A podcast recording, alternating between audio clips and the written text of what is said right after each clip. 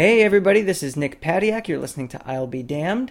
And uh, I'm back. It was uh, it was another hiatus, an unexpected hiatus, but uh, I'm back now. In the meantime, I uh, my wife and I moved to Chicago um, from the suburbs, and which which is great. It gives me access to more people, uh, more interesting people I can talk to for this this podcast. So you can definitely expect more episodes coming up. And so now, of course, that I am in Chicago and I've got more access to people, I went outside of Chicago for my first one back and went to Oak Park to see my old friend Allison Shear.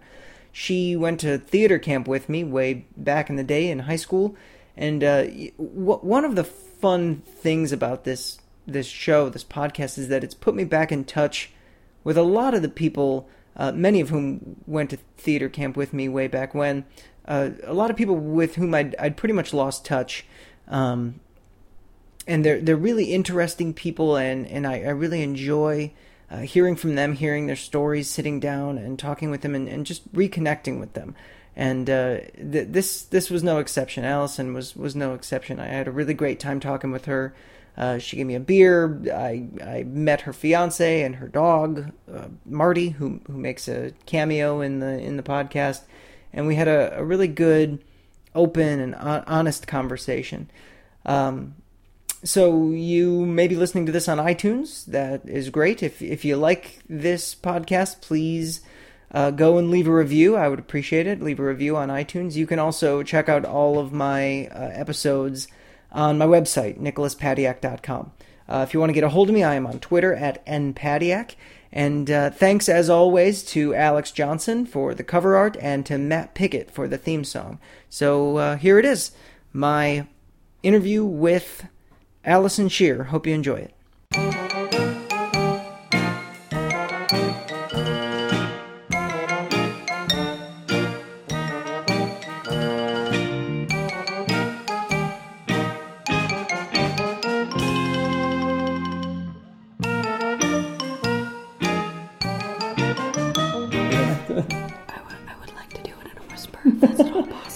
Must, sure. I really would like to. Okay. Yeah. Yeah. Um. Okay. So, how's it going? It's uh, it's going. It's going. It's been years, years and years since we've seen each other. I think I was a sophomore in college the last time we saw each other. Really? Mm-hmm. Where'd you go to college? Where didn't I go to college? uh, I went to Rock Valley for a little while, and then I transferred to Western Illinois University. Sure, go Leathernecks. go drunk bus. Yeah, sure. Yeah. And then I went to Columbia College out here in Chicago. And uh, what was the reason for all the skipping around? Just being unsure. Um, as you may remember, I always wanted to act and mm-hmm. write, but that is one of the worst jobs as far as consistency. Well, yeah. So, up until very recently, I've been bouncing back and forth. Back and forth between what? Acting, writing, um, and psychology and therapeutic recreation. What is therapeutic recreation? That was working with kids with a wide variety of disabilities in a park district setting. Really? Mm-hmm. Well, that sounds interesting. How did you get involved in that? First, I want to say this is really interesting. There, you're the at least the third actor I've talked to who said, has said, well, it was either acting or psychology, and there's just such a tie between those, and I've never really, you know, I've never been able to pinpoint it or or have anyone adequately explain it to me. What do you think that connection is?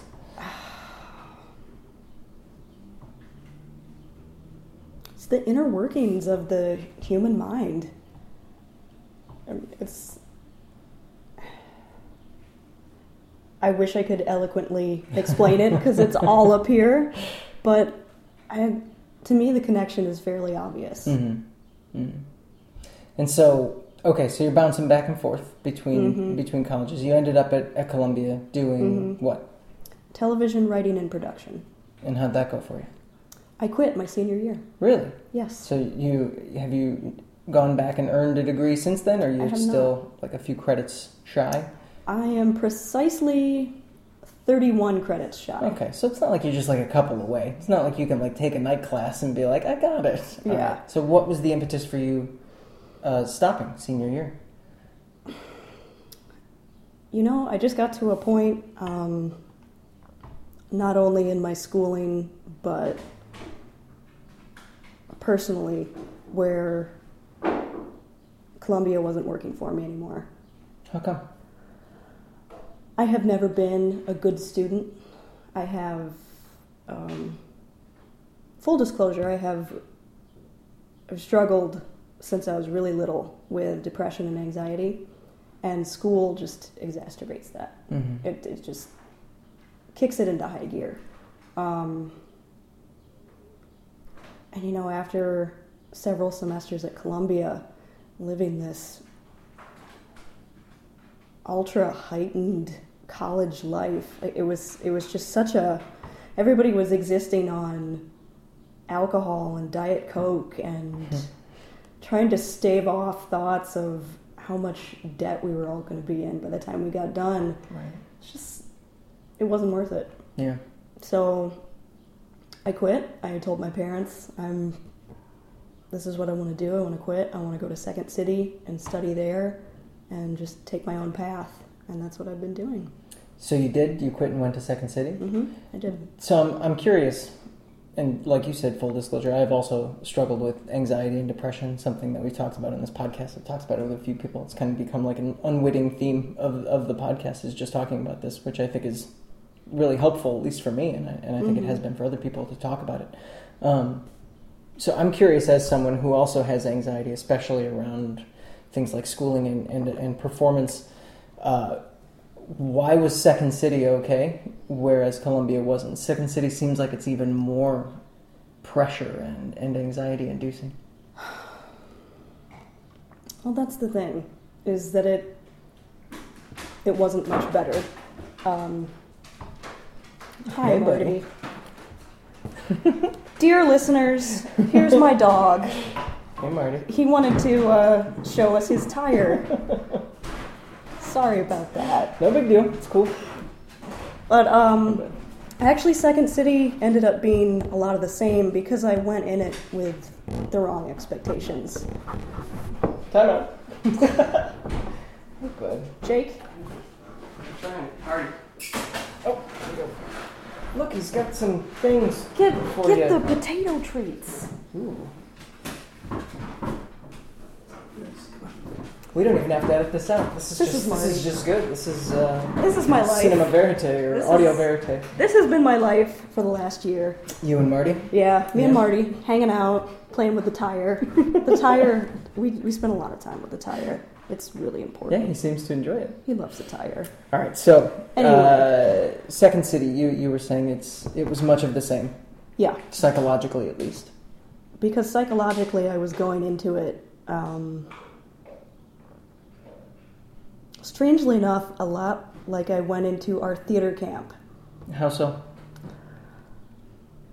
I have to be the best at this. Mm. I have no room to fail. I have to climb up the ladder and be at the top right away. Yeah. And- Have you approached everything in your life like that, basically? Yes. Yeah. Yes. I didn't know that that's how you approached theater camp. That that was such a non-competitive environment. I'm surprised that you went into it with that. I'm I'm not terribly competitive. I've I've done sports throughout the years, but Mm. never it never really engaged that competitive nature.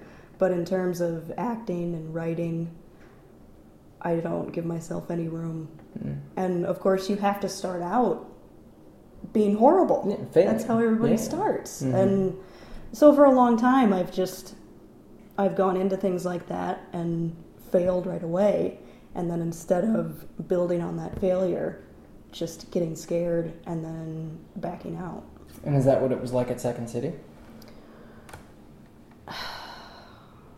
Yes, it was, but kind of not. I I feel like such a douche telling this story, I- it's a safe place. It's okay. oh, it's so douchey though. but I um I had a teacher there who pulled me aside at, um, outside of class one day and said, Why are you here? What are you doing here? Are you just here to fuck around and have fun? Or, you know, or do you have aspirations of being a serious actor? And I said, Well, my dream was like everybody else's, was to get on Saturday Night Live. Right. And he took a moment and he looked at me. He said, "You could, you could do that. I mean, I'm not making you a promise. I'm not telling you that you will get on to Saturday Night Live, but I'm telling you that you have what it takes. The only thing holding you back is yourself and the way you view yourself. And if you can get over that, you'll be fine." And then I couldn't figure out like all right, so what am I, how am I viewing myself wrong? what do I have to do to view myself correctly so that I will be successful? Yeah. And that was, it was almost six years ago. So since then, acting and writing have been kind of on the back burner while I, uh, while I went back to therapy and started to work through some stuff. Hmm. That sounds like pretty intensive Yeah, therapy. yeah. We don't have to get into that if you don't want. You're up for it. Yeah. Well, let's talk about it then. What does that? What does that entail? That sort of, you know, stop, basically like press pause on on life and and work on yourself. That's something that I'm interested in. Oh man, it entails, you know, finding a good counselor or psychiatrist is like shopping for a good pair of jeans. Okay. It's Spoken really like a writer. it's, Keep it going. It's so true, Nick. You you have to try on so many pairs of jeans. Sometimes you you know, you've had too much to drink the night before and you shit in the jeans and you have to stick with them for a little while, but ultimately you get rid of the jeans. That's that's what it's like with counselors. So there's been a lot of trying to find somebody I can click with who will work with me. Um, just trying different coping mechanisms. I I worked for two years at a nonprofit organization called Thresholds that deals with mental illness in the Chicagoland area. And my specific program, I was down on 47th and Halsted in like one of the worst neighborhoods in Chicago, Mhm. working at a day center as peer support. So just trying to model some of the basic these people they didn't have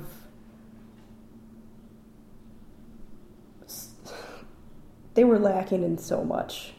Social skills um,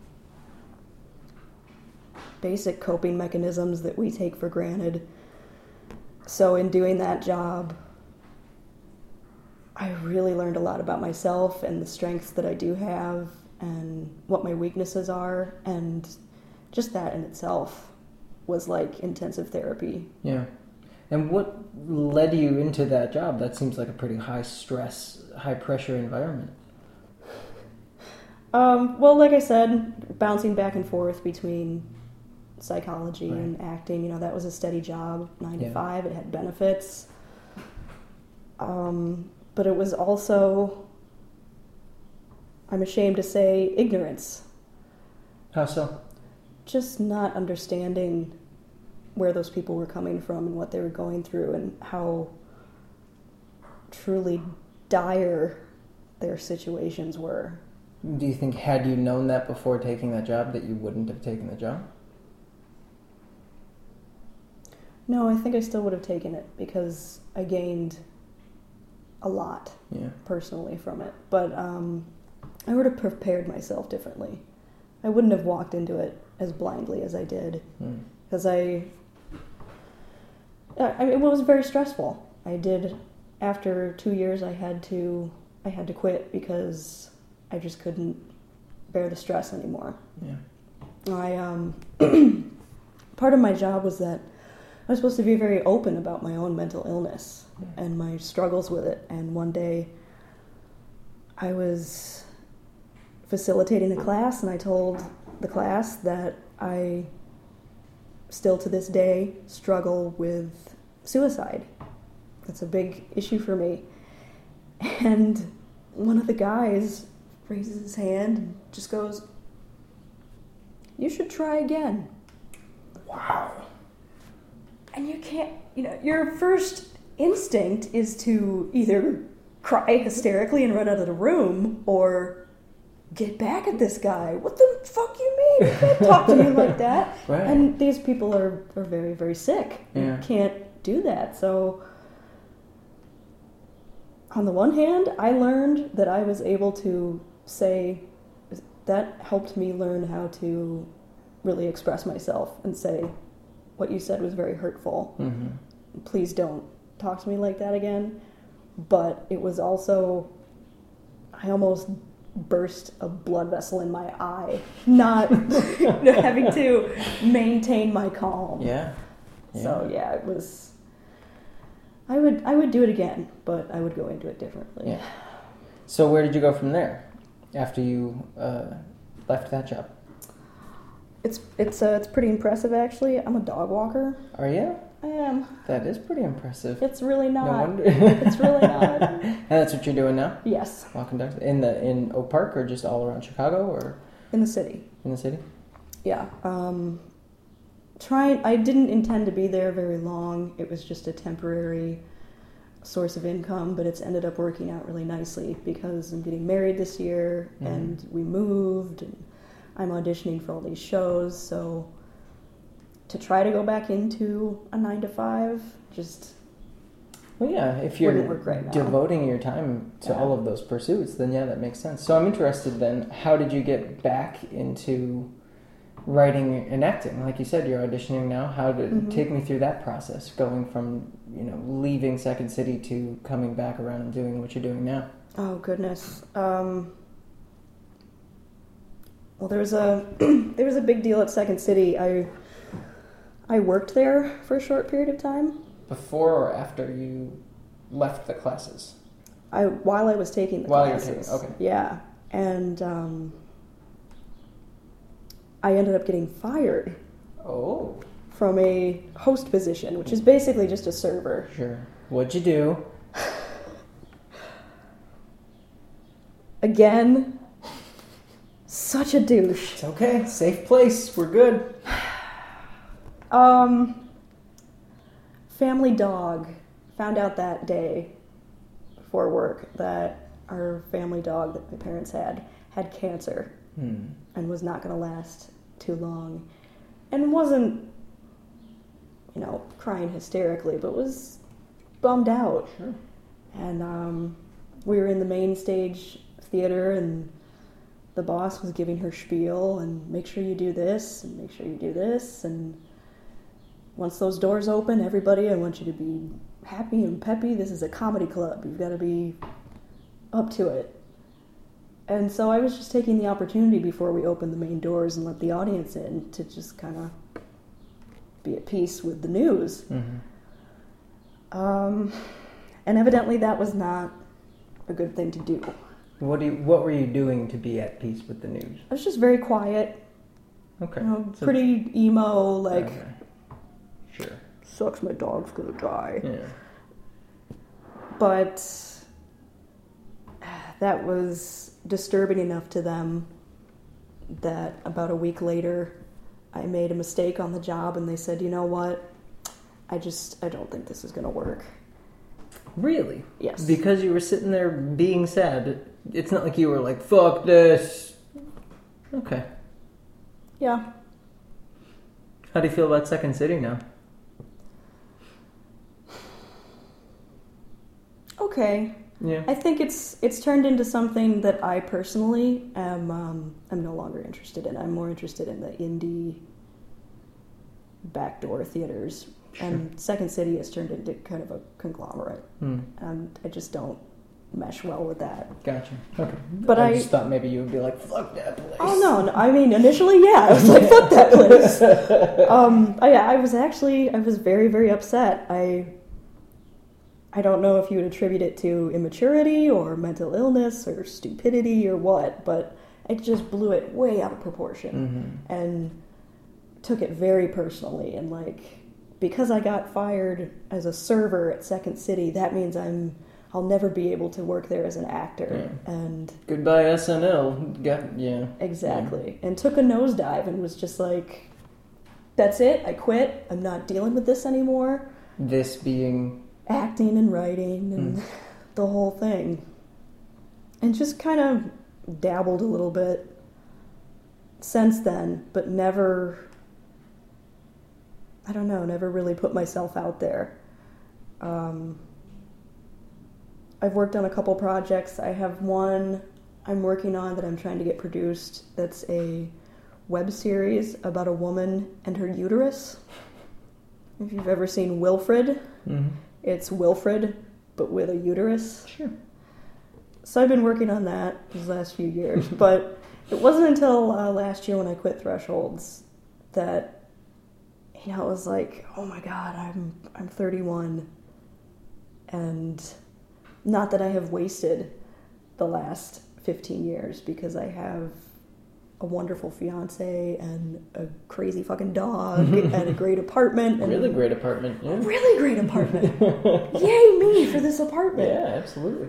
But um, but in terms of my career, I've I've never, I have yet to dive in out of fear, Yeah. and so I just got to the point where I went, I've I've got to do this, and um, Jake, my fiance, and I have had many late night talks where I'm saying I just don't, I don't want to mess with our stability, and he's very supportive and just amazing and always there telling me you just got to do it. You just got to keep going if this is what you want.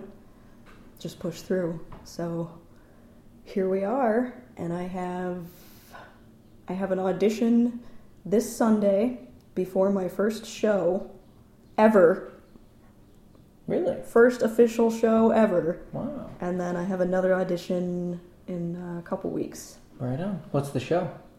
the show that i'm in Mm-hmm. are you still afraid of the dark at under the gun theater And where's that? It's Belmont. I think just north of Belmont on Newport. Okay. Hey man, this is probably going to go out on Sunday, so if people want to come and see you, is it still going to be running? I assume Oh yeah, so. it's gonna run um, every Sunday in June. Right on. Well, you heard it here first, folks. Are you afraid of the dark? It's legit. Yeah. I, is it a play off of the Nickelodeon? Was it Nickelodeon? Nickelodeon. you- Yep. It was. All right. I Yep. guess I thought it was. Uh, I think I'm getting it confused with Eerie, Indiana. Remember Eerie, Indiana? Oh my god. Right. I know. Yeah. Flashbacks. Yeah. Wow. So, what was it that prompted you to get back into it? Get back into writing and acting. You said you know it was time. How did you know? Oh sure, sure. Um,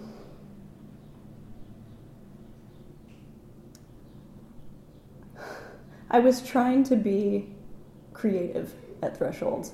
I Hmm. was I, I tried to get an improv group going, and the, we called them our members. Our members were like, "The fuck, no." you make really good hot dogs. Make some more hot dogs, bitch. What are you doing? Yeah. and the more I would try, the the more roadblocks I would hit, and I don't know, something just snapped. Was like, th- this is not where I belong. I can Mm. do this. I got offered a promotion to be the the head of our center, Wow. and I, I didn't take it because I knew that that's not going to make me happy, Yeah. and that's going to do a huge disservice to these people Right. if I'm just here for a paycheck, that you can't, you cannot do a job like that if you're just there for a paycheck. Mm. So, 31 years old, it's time to get on the horse and give it a try. Mhm. It's got to scare the shit out of you, right? Oh, totally. Yeah. I'm fucking terrified. fucking terrified. Uh, I had an audition last week at Gorilla Tango Mm. for their one of their burlesque shows. I can't dance. I can't sing, and uh, the audition was pretty terrible. I did Yeah. a pretty bad job, but after that initial period of grieving, like oh my god, I made such an ass out of myself, was like wasn't that bad. It was yeah. fine. Nobody laughed at me or booed me off stage, so Yeah. Let's do this. And even if they had, who gives a shit? Yeah, You're never gonna 'em. see those people before again, probably, right? Fuck y'all. exactly. Yeah. Exactly. So, the writing that you're doing, I know you said you're doing the uh, Wilfred with a uterus uh, type web series. What other writing are you are you doing? What kind of stuff do you do? I mean, are you focusing? Is it you've got web series? Are you trying to do theater? I think I saw you were starting to try to dabble in stand up. Trying to dabble in stand up. Um, if you, are you familiar with Write Club? Uh, no. Fight Club with words. Okay. basically. It's two writers who get a topic about a week in advance, and you have to write an essay, and then you get up and perform the essay, Okay. and whoever gets more support from the audience wins. Hmm. Um, so a lot of like essay type stuff. Yeah. I haven't been terribly consistent in my writing because it's that's another area where uh, my anxiety just it has woven itself into the fabric of my writing. How so? I'll have a great idea for something or something that I'm convinced is a great idea, and I'll sit down to write it, and it's it's just writer's block. I immediately have this voice in my head that's saying, "This isn't funny. This isn't smart. You, you know, you not eloquent enough to express yourself. Why even bother?" Yeah. And that's something I still struggle to to work past, getting Yeah. past that voice. Same. Anytime I try to write anything, it's like, well, it's not fucking Shakespeare or David Foster Wallace. It's, it's crap. You know, just delete it, the whole thing. You know, that surprises me. Really? Yes. I mean, granted, we haven't seen each other for many years, Mhm. but I looked up to you For real? when we were kids. I'm yeah. sorry to hear that. Oh, you shouldn't be. I admired you had so much confidence and Yeah, it was all it was all front. Oh well it was a damn good front, my friend. damn good front. Yeah, I think that came uh, came crashing down around around college Oh sure. age, which I think it typically does. For a lot of people, Yeah, yeah. yeah. I mean, we both went to small high schools, and where you're Mhm. either you know big or you're small. There's really no in between, and I was Yeah. kind of unwittingly big just because I played sports, you know, and Mhm. I and that was it. But yeah, it was always always had that lingering anxiety and, and depression, and that really Wow. came out, especially in college. And I didn't even really realize it until later. Didn't start um, addressing it or doing anything about it until years later. So. Wow. I it's such a funny thing to say, but I think struggling with the same things you'll understand it actually makes me feel better. Oh yeah, To for know sure. that you- Anytime anyone says it, I'm like, "Fuck yes, thank you." You too. Yes, Good. You yeah. understand. It's like Yeah. this weird little club that you realize isn't even a little club. It's like It's most millions of people. us, Yeah, and we're all fucked up. Yeah, exactly, Yeah, exactly. Yeah. and it's tough. And you know, I yeah, like I said, I struggle with the same things with my writing. Um, I try to write something, I just abandon it, especially fiction. Oh, and, yeah. You know, I have tried to start doing essays as well, and I'm okay at that kind of stuff. It's, you know, from writing in my own voice from a first person perspective, I'm usually okay with it. But writing anything that's fiction, it's like that is shit, Yeah. and it needs to go away right now, and I'm never trying it again. Yeah. Yeah, Can I ask you uh, not to take over your interview? that's fine. You can interview me. That's fine. I'm going to interview Yeah, you now. Sure. I want the pen and I want the fucking Sure, paper. go ahead. I'm just kidding. Um. Oh shit! I lo- I was being a ham, and you. then I Yep. see what I did. Mm hmm Shit, We can move on. It's cool. doesn't even matter anymore. No, no, it doesn't. Um, so, I'm interested in just sticking with the mental health theme. We might as well. You said Let's you've struggled with it since you were a kid. Oh yeah, When is it? When do you remember first struggling with it? I can tell you exactly. Yeah. I've told this story so many times in therapy. it's it's like just explaining how to make a peanut butter and jelly fucking sandwich. um, I was very very close to my maternal grandmother. She lived with us, and when I was nine years old, she got lung cancer and passed away. It was relatively quick, which was was good for her, Yeah. but really hard to process for a nine year old. Right. And um, I'd had some problems before then with with anxiety and being kind of shy, but was basically a pretty standard kid. And then my grandma passed away, and um, I don't actually remember this, but my mom says it was, I don't know, maybe a month later, sitting at the kitchen table having breakfast, and I just nonchalantly said, You know, I've been thinking about suicide lately. Oh shit. Time to go to therapy. Here we go. Yeah. yeah. So,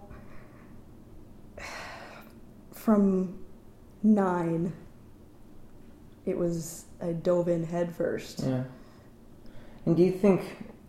I think one thing that I, one of the reasons that I appreciate talking to people about this, and especially having it on a podcast and, and you know putting it out for all like five people, however many listen, people listen to this. Five people and my mom. Yeah, exactly. Yeah. um, one of the things I like putting out there is whenever I've told people that I've got, you know, I, if I'm struggling with depression at that time, if I just kind of mention I'm I'm depressed right now, people are like, "Why?" It's like that's not really Yeah. it's not really how it goes, you know. It's It's it's just there. And so I'm curious whether I mean you said you were aware of some anxiety before that, but clearly this is something that was just was and still is a part of you. Totally. Yeah. How do you how are you dealing with that? How have you and how are you dealing with it? Um, well, to save some face, I won't go into detail about how I handled it in the past. I will say not well. Yeah. I've I've made a lot of bad choices. If you've been dealing with it since you were nine years old, of course you're gonna make some bad choices. Very true. Very true. Yes. Um, but now it doesn't scare me anymore. It used to scare me. Really? It doesn't scare me anymore. I, I still get depressed. Yeah. no doubt about that. But it's like um, like Alice in Wonderland when she confronts the Jabberwocky. It's like you. j- I know you're there. You are. You're scary as fuck, but I'm cool with it. I Hmm. can hang out with you. You just kinda you need to go away. just see it as a bedfellow of some sort. hmm Yeah. It's the the depression has almost become like a friend in a way. Like it's always been there. I know like I guess it's it's kind of like an abusive boyfriend that you don't get rid of. That's like I know you're just going to abuse me. Whatever. Let's go to the movies. And then you break up with it, and, but it's you just It, can't. oh, it still comes around. Yeah. It comes back. Yeah. And you just accept it. Yeah. let it back in. I'm that's jokes. It really is I've I've made peace with it and have like a weird friendship with Mm. my depression. Um, the anxiety I only started dealing with maybe in the last two or three years. Mm. So you know where I was with depression in my early 20s, that's where I'm at with anxiety. I'm just mostly processing where it stems from. Have you made any headway on that? A bit, a bit. Um, again, it's just whether it's genetics or some traumatic event as an infant, I don't know, but it's just part of who I am, Mm. and it's learning to channel it properly. Yeah. You know, this is something that I I've been writing about it a little bit, and I actually just talked to my wife about it the other day. Um, it's it's a it's an extremely taboo thing to talk about uh, Mhm. depression and especially suicide. You know, for good reason, I think. Um, I mean, people are.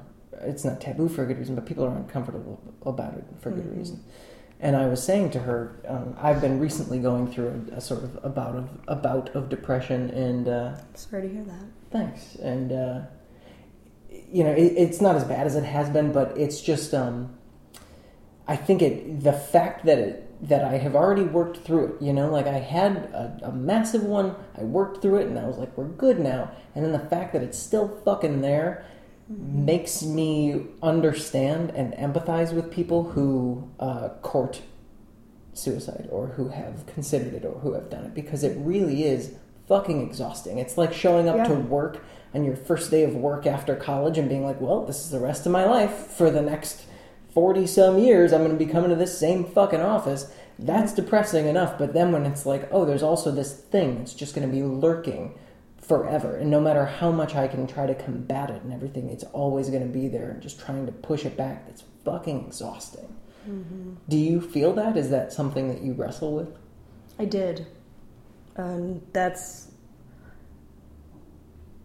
I, you know, you say it makes people uncomfortable to talk about suicide, and it actually makes me a little uncomfortable. But I think it needs to be talked about mm. because I think a lot of people struggle with it. Yeah. Not just a passing thought now and then when you get a flat tire. I mean, really struggle with that shit. Yeah. Um. Yeah, I. I'm sorry. What What did you ask? Just whether that is something that you. Yeah, it's it's a it's such a constant presence, and it's such Right, right, something right, that's right. exhausting to beat back. It was, and. Um. Yeah, that's where the suicide came in. It was just like, well, I don't want to live 50, 60, 70, 80 years going through this over and over again.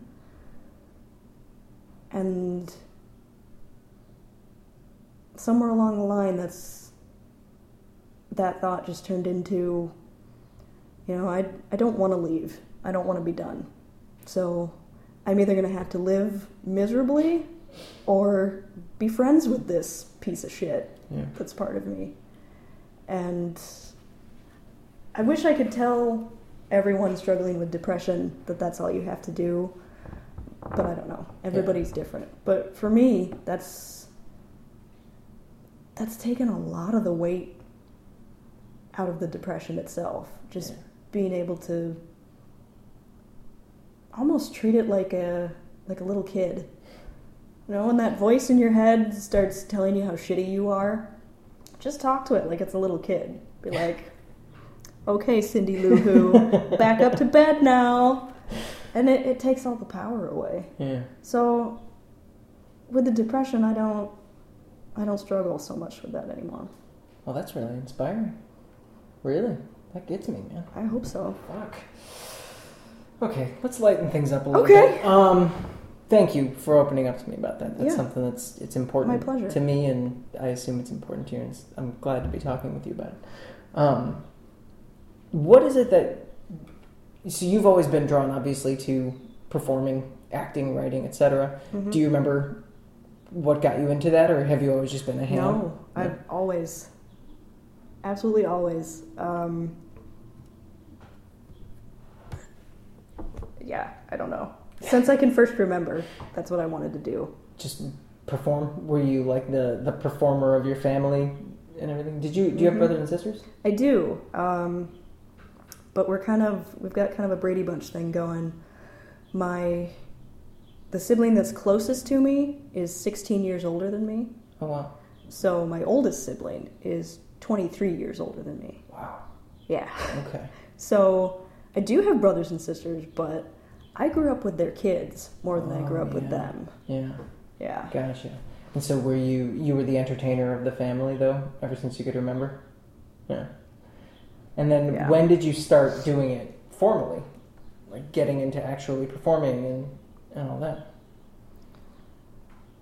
Uh, I don't know if you would call this formally, but you know, sometime around like grade school when there were camps that you could go to. Yeah. That's when I started getting into stuff. And do you remember were you vocal about it? Like I'm gonna go to that camp. Oh yeah. Yeah. Oh yeah. It wasn't I'm like your your mom was just like, we need to get you the hell out of the house. You can perform for No, other she, people. I'm gonna go to this camp. Good, go. Yeah. Get the fuck away from me for five minutes. You're crazy.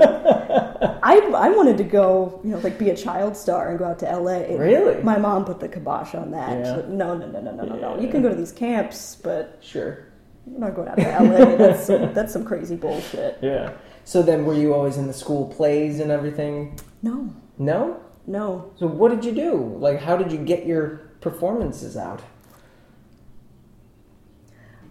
I am about to blast the doors of my psyche wide open. Excellent. And tell you something that I only tell people that I'm very, very close to. Well, now it's you and me and the five people plus your mom who are listening to this podcast. My mom knows all this shit, Oh, so well, it's cool. Shit. All right. But this is something else I think, as weird as it's going to make me sound, it's important to acknowledge. Um, for the zillionth time, the anxiety kept me from really doing anything. Yeah. I remember one time in high school, uh, I wanted to audition for a, for a musical. And I actually had some, you know, at high school level, pretty decent singer. You know, Mhm. had been in the church choir and all that stuff. And I went to the office to pick up the the tape for the song you were supposed to learn. And one of the women in the office was like, "Are you a freshman?" Yeah. I wouldn't even bother with this if I were you because they don't ever cast freshmen; they only cast seniors. Oh, come on. Way to just shoot you down. Right? Oh, man. Do you remember her name? Can we put her on blast I don't, right now? but Ah. fuck that bitch. But th- if she's one of the five people listening, fuck you. she is one of the five people. She's here to ruin my life. Absolutely. God, what a bitch. Yeah. But um, but yeah, I stuff like that. Mm-hmm. Well, I, of course I can't audition now. I'm not gonna get. What's the point? Right. So for a long time, my outlet was imaginary friends. Oh, really? Yes. Even, like in high school? This is incredibly embarrassing. You don't have to talk about this if you don't want I, to. I want to. All right, let's let's do to, it. 'cause Let's it's dive in. Let's dive into the psychic. Let's blast the doors off. Yes, to um, just to the start of my freshman year. What kind of imaginary friends are we talking here? Are we talking like a whole town, like a like like The Simpsons? You know, Springfield is full of hundreds of these characters. Are we talking like one, like Right Said Fred, or no, Drop Dead Fred? Drop right Said Fred Fred. is I'm too sexy, etc. Oh, yeah, Drop Dead Fred. He's my homie. yeah. So are we talking that kind of thing? Um, I had I had a, a whole A yeah menagerie? a whole menagerie, Really? and they were all based on characters from movies. How vivid are we talking here? Vivid enough that my mom. Uh, I had I hadn't gone to counseling for a while. She took me back to counseling because I was talking about these people as if they were real. And I want to clarify, I knew that they were not. You knew it. it yes, I wasn't All seeing right. them, but I, I was. I didn't have any other outlet, so I Mhm. was really fucking involved in this world that I had created So you for were myself. basically writing short stories, just in real time, like improv short stories that you're that you're doing with these imaginary people. yeah, Okay. weird as balls. weird as balls. What But what was a typical interaction like between you and your menagerie of friends? oh my god, I came up with all kinds of weird shit. I would do. I would do movies. I would come up with okay. You would write the movies. You wouldn't like reenact Drop Dead Fred. You would, No, you no, I would do my own like um I would fail a test at school. So then I would go home after school and create this whole movie Hmm. around failing a test and for like 4 hours would just reenact this movie and play all the parts. Okay, so you're And- playing the part. So you're not like you're saying a line, turning to this person who's not there, waiting for him or her No, to say I'm the doing line. all okay, so you, see, these aren't necessarily imaginary friends. These are just different characters that you're playing. the line might be a it's a little blurred. It's a little blurred. I, I, I videotaped myself actually once because I thought, I wonder how fucking crazy this looks. and I, I videotaped myself, but I do not know where that tape is. Ah, did you watch it afterward? I did not. Okay. I was So you- horrified. you, were curious about how how crazy it looked, but you didn't really didn't really want to know. Um, the the first time I remember having an imaginary friend, I was probably like four. Once I got to about seven, I started to think this is probably kind of weird. Yeah. So definitely by And then you kept going for another seven years or so. Mm-hmm. Wow. Well, good for you. All right, so that was your creative outlet Yeah. when you were when you were a kid, and then when I met you was theater camp. So had you done shows before that, or was the, was that just another outlet? It was like I need something. It, you know, just stuff at school, Yeah. plays at school, Okay, so you had yeah, you had done shows But- at school. but nothing like classroom plays. Oh, Like we weren't even on a stage. Gotcha, gotcha. Yeah. So then, was you said you went into theater camp with these sort of expectations Oh yeah. of yourself? Um, what was it like? What was your experience like? Um, was it a, a big deal for you to go to that? Huge. How so? So huge. Well, that was the first real substantial theater experience. Mm-hmm. Um, and it was also a big challenge to my anxiety. Actually, the, the first year that we were all there, I snuck away after lunch and went back up into the dorm room and called my mom and told her that I couldn't, like, I wanted to keep coming to camp, but that I wanted to sleep at home Mm. because I was, I told her my stomach was collapsing. I don't, I don't know, but was so riddled with anxiety Yeah, that I couldn't stand it and had to go home. yeah. So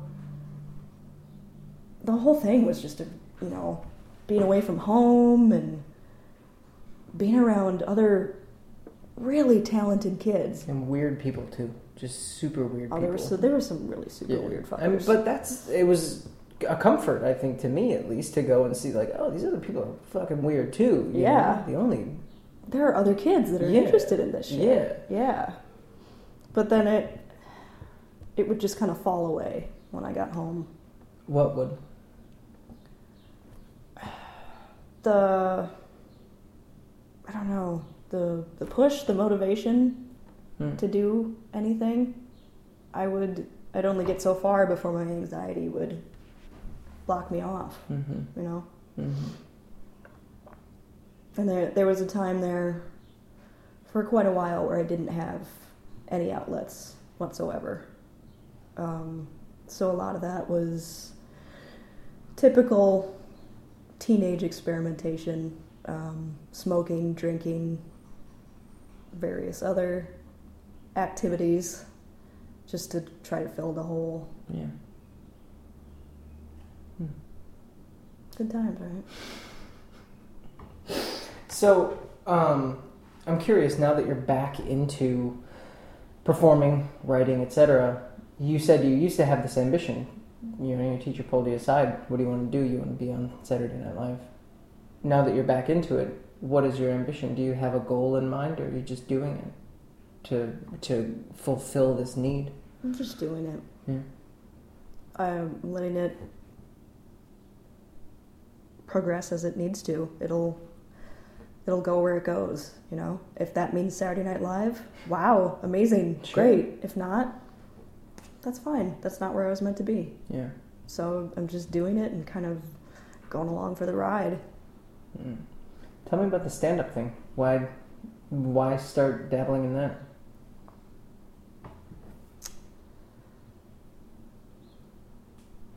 Partly because I'm tired of people saying, "Mm, "You should try stand up. You're being funny." You're either gonna prove him wrong or prove him right. Yeah, I, mostly I'm thinking I'm gonna prove them wrong. Fuck you, I'm not funny. Right. Watch this. Watch me eat shit on stage. Yeah, I told you I sucked. um, and part of it is that I just always admired stand-up comedians. I mean, I know that the majority of them have little to no self-esteem, but my God, they get up on stage in front of all these strangers and tell these fucking jokes and. It's ballsy. Yeah, that's like some Ferris Bueller level shit. That's that's confidence to me. That's like the ultimate. You're ballsy if you can do that, you know. So So is this you giving the middle finger to your anxiety? trying to, Yeah. trying to, yeah. How's it going? It's not going so well so far. Why? it's pretty terrifying. Getting up on stage and um, and saying lines and being a character is one thing, but getting up on stage and even being a variation of yourself that's tough. Mhm. And there was a time when I thought that I was hilarious. About the time that we were hanging out, Yeah. I thought I was the funniest motherfucker ever. I thought you were funny. If that makes you feel any better. It does. Yeah, it good. actually does. Good. But now, I don't know. I, I feel like I'm. My sense of humor is still in high school, Hmm. and that I should have progressed, but I just haven't. I just haven't. Orgazmo is still a funny fucking movie. Orgazmo is still pretty funny. Actually, I haven't movie. seen it in a long time. I haven't either. I don't need to. I, I could still quote some of the Yeah. some of the jokes from that. I, I wonder if it's watchable though. Have you been, have you gone back and watched any of the movies that you used to love, and you're just like, really? God. And the, one of the most recent ones that I did was The Lost Boys. Did you ever see The Lost Boys? Oh, that one's. It's unbelievably bad. That shit gave me nightmares. I was like, that is the best movie I've ever seen, No. and it is unwatchable. Unwatchable these days. It's a horror So movie. I don't know if Orgazmo is, holds up, but I uh, feel like it, it probably wouldn't hold up very probably well. not. I But. It's the South Park guys. They're pretty good. yeah, they're, they're they're pretty funny. Sure. Did you see the Book of Mormon? I did not. Good. I think it's back in Chicago, I or at least it to. was. Yeah. That'd be awesome. Yeah. hmm So something else that I wanted to that I ha- I take very few notes before I do these, but one of them that I wanted to talk about, and I'm sad that I didn't bring it up before when it was apropos of what we were talking about, but when we were in camp and when we were hanging out, you always had. uh, You said that you you know you admired me or whatever it is that you said for the confidence that I was uh, acting out. I admired you for the way that you seemed to have this uh, this sort of like fucking punk rock sensibility. I don't know. It was like it was it was something that a lot of people were affecting. You know, they they were putting it on, and it didn't seem like you were ever putting it on. It just seemed very authentic. And I wonder now, looking back on that, whether you see it as a as a front or a coping mechanism, or what? How do you view that? Awesome question. Thanks. I, I- I, do this for a living. Man. So that's not true. I don't get paid for this at all. I'll pay you. You me pay Thanks. You you? gave me a beer. That's good enough. Dude, I'll give you like 10 cents. I appreciate it. That's a good paycheck. No, seriously, that's. Wow. Good question. Thought provoking. Yeah? Um. I think I think some of it was a front. I think I, I embellished or not, not embellish, that's not the right word. I would overact to compensate for my shyness. Mhm. But the the basic philosophy, if I had one, that's just me. I'm nuts. What do you mean? don't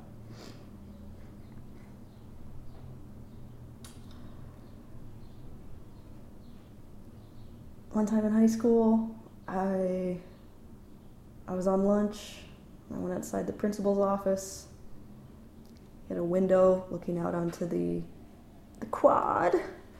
And I tapped on the window, and he opened his little curtain and looked out, and I mooned him.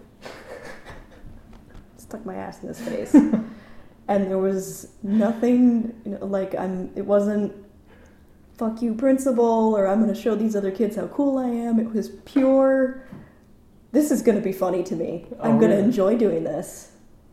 That's what I'm talking about. That's All right. that's just me. So I, I think that's interesting to me because I think that maybe my my understanding of it was probably flawed then because I was seeing it as like an anarchy, like almost like the Joker. I'm just gonna do shit to just to kind of fuck with things. Like nobody else is mooning the principal. He seems a little too comfortable up in there in his ivory tower. Here's my ass. no, in a way you're right, but it wasn't it wasn't looking at it like to fuck with things, to fuck things up. It was just like I'm bored right now. this is going to make me laugh. I'll enjoy it. I'm going to do it. Do you think that that spirit still guides you? That sort of thing. I think so. Yeah, I think that's why I'm back into acting. Mm. It's once I get past all the uh, all the mental blocks and whatnot. This is fun. This I'm gonna fuck around with shit. Yeah. Like um, this audition I have on Sunday. I've I've nearly memorized. Um, Everybody needs somebody to love from the Blues Brothers. Sure. There's a little speech that Dan Aykroyd does in the yeah, beginning. The, the what is it? Uh, how's, it how's Um, it start? We'd especially like to okay, thank all okay, you okay, okay, law okay. enforcement. Blah blah blah. I've been practicing this all day. Mm-hmm. mm-hmm. Now's your chance. We're so glad to see all you lovely people here tonight. We'd especially like to welcome all the representatives of Illinois' law enforcement community who have chosen to join us here in the Palace Hotel Ballroom at this time. We sincerely hope you all enjoy the show. And please remember, people, that no matter who you are and what you do to live, thrive, and survive, there are some things that make us all the same. You, me, them, everybody. Everybody. Everybody, yeah. I'm doing that at the audition. You're doing that, Yeah. like as your monologue, Yep. right on. And then I'm going to sing the song. Are you really? Yeah. Is it for a musical? I don't know. That's the Allison I know and love. It's called the Church of Hip Hop, so sure. you would assume music would be involved. Probably Blues, probably not. I But mean, hey, rhythm and blues, R and B. You know, sure, sure. same thing. so yeah, I'm just we're uh, this this um, audition I went to last week. I went in with that same. I have no excuse. I got to be the best. Mm. This one, I'm just going into it like I'm gonna fuck shit up and I'm gonna have fun Yeah. because it's gonna amuse me. And if I don't get it, I don't give a shit. I went and I had fun. Yeah. Good for you. Thank you. Like I told you before we started, I was listening to your other podcast episodes to prepare myself mentally. Doing your research on me. I was doing my my intense research in my car while simultaneously checking Facebook. Wow, and driving. Yeah, Yeah. I'm a safe driver. Sure. Um, and I, uh, Darcy, I believe is her name. Mm-hmm. Um, she was talking about how it's it's so hard to go into auditions and like there are all these people who look similar to you and you don't get picked. Yeah, It, it can be devastating. it can. Yeah. And- I, I hate it. Yeah, I do too. Yeah. And I'm tired of it. And I'm tired of my reaction to it and how I've let it hold me back. And I'm, I'm not doing it anymore. I'm just to go have fun. If I happen to get cast, that would be awesome. If not, I'm to go do a lot of auditions and have a lot of fucking fun. And a lot of people are to say, that bitch was crazy. Yeah. That's some next level shit. I feel like you figured out the game. I feel like you beat the boss and you're you're playing on a level above all the rest of us. Word Yeah, good for you. So I'm curious, how did you meet Jake? at Columbia. Really? Yes. So you've known each other that long? Yes. Um, we were set up at a party You were set up at a party. How's by that mutual work? friends. Like you were both at a party, and then it was like, oh, he was invited meet. to the party, and then um, our mutual friend Natalie called me and said, "I'm having this party. You got to come over." And you know, I don't know. I was in my studio brooding about about whatever. whatever. you know, the bologna sandwich that I didn't put enough mayonnaise on. And she's she's like, no, you really you gotta come to this party because there's this guy here and he's DTF for real. Is that really what she said? Yes, that's really what she like that? said. What? All right. These are my friends. Sure. And you know, I was like, I'm not really interested in. You are not. DTF Yeah, I'm at not the DTF moment. at the moment. Sure. I'd rather be down to be in my sweatpants. right. I don't know what the acronym for that is. I don't know. I'm I don't gonna create one, though. Uh, yeah. DT. down B-I-M. DT sweatpants. Whatever. Yeah. Move on. So uh, she eventually talked me into it, and I went into the party. And I remind Jake often that when I first saw him, you know, I get in there, and my friend Natalie's like, "Okay, that's the dude." Oh no, he's out of my league. I can't touch that. Ah. He's too pretty. Too much. too much. And alcohol was involved, and Liquid courage. many years later, you have a wedding taking place. Damn. When's the wedding taking place? November 19th. Congratulations. Where are you Thank getting married? Out in Rockford. Sure. Yep. What portion of Rockford? Like where in Rockford? The Prairie Street Brew House. Fuck yeah. Yep. Good for you. Right? I'm pretty proud of myself. Yeah. You seem to be really happy. You seem to be in a in a in a good place. I have my days where I'm not. Um, but yeah. And honestly, um, Jake is the source of a lot of that. He's been. I, I don't even know how to explain how important he's been in my life. He's been a huge support and puts up with all my shit and allows me to wake him up at two in the morning and look at this vine I saw. it's of a cat wearing a jacket. Is that not funny? So, a lot of it can be attributed to uh, to Jacob Linney. He's a beast. Well, I'm happy for you. I'm happy Thank you found him and have found uh, what you're doing and the, the confidence. And like I said, I think you're doing some next level shit, and uh, Let's hope it continues. I hope so.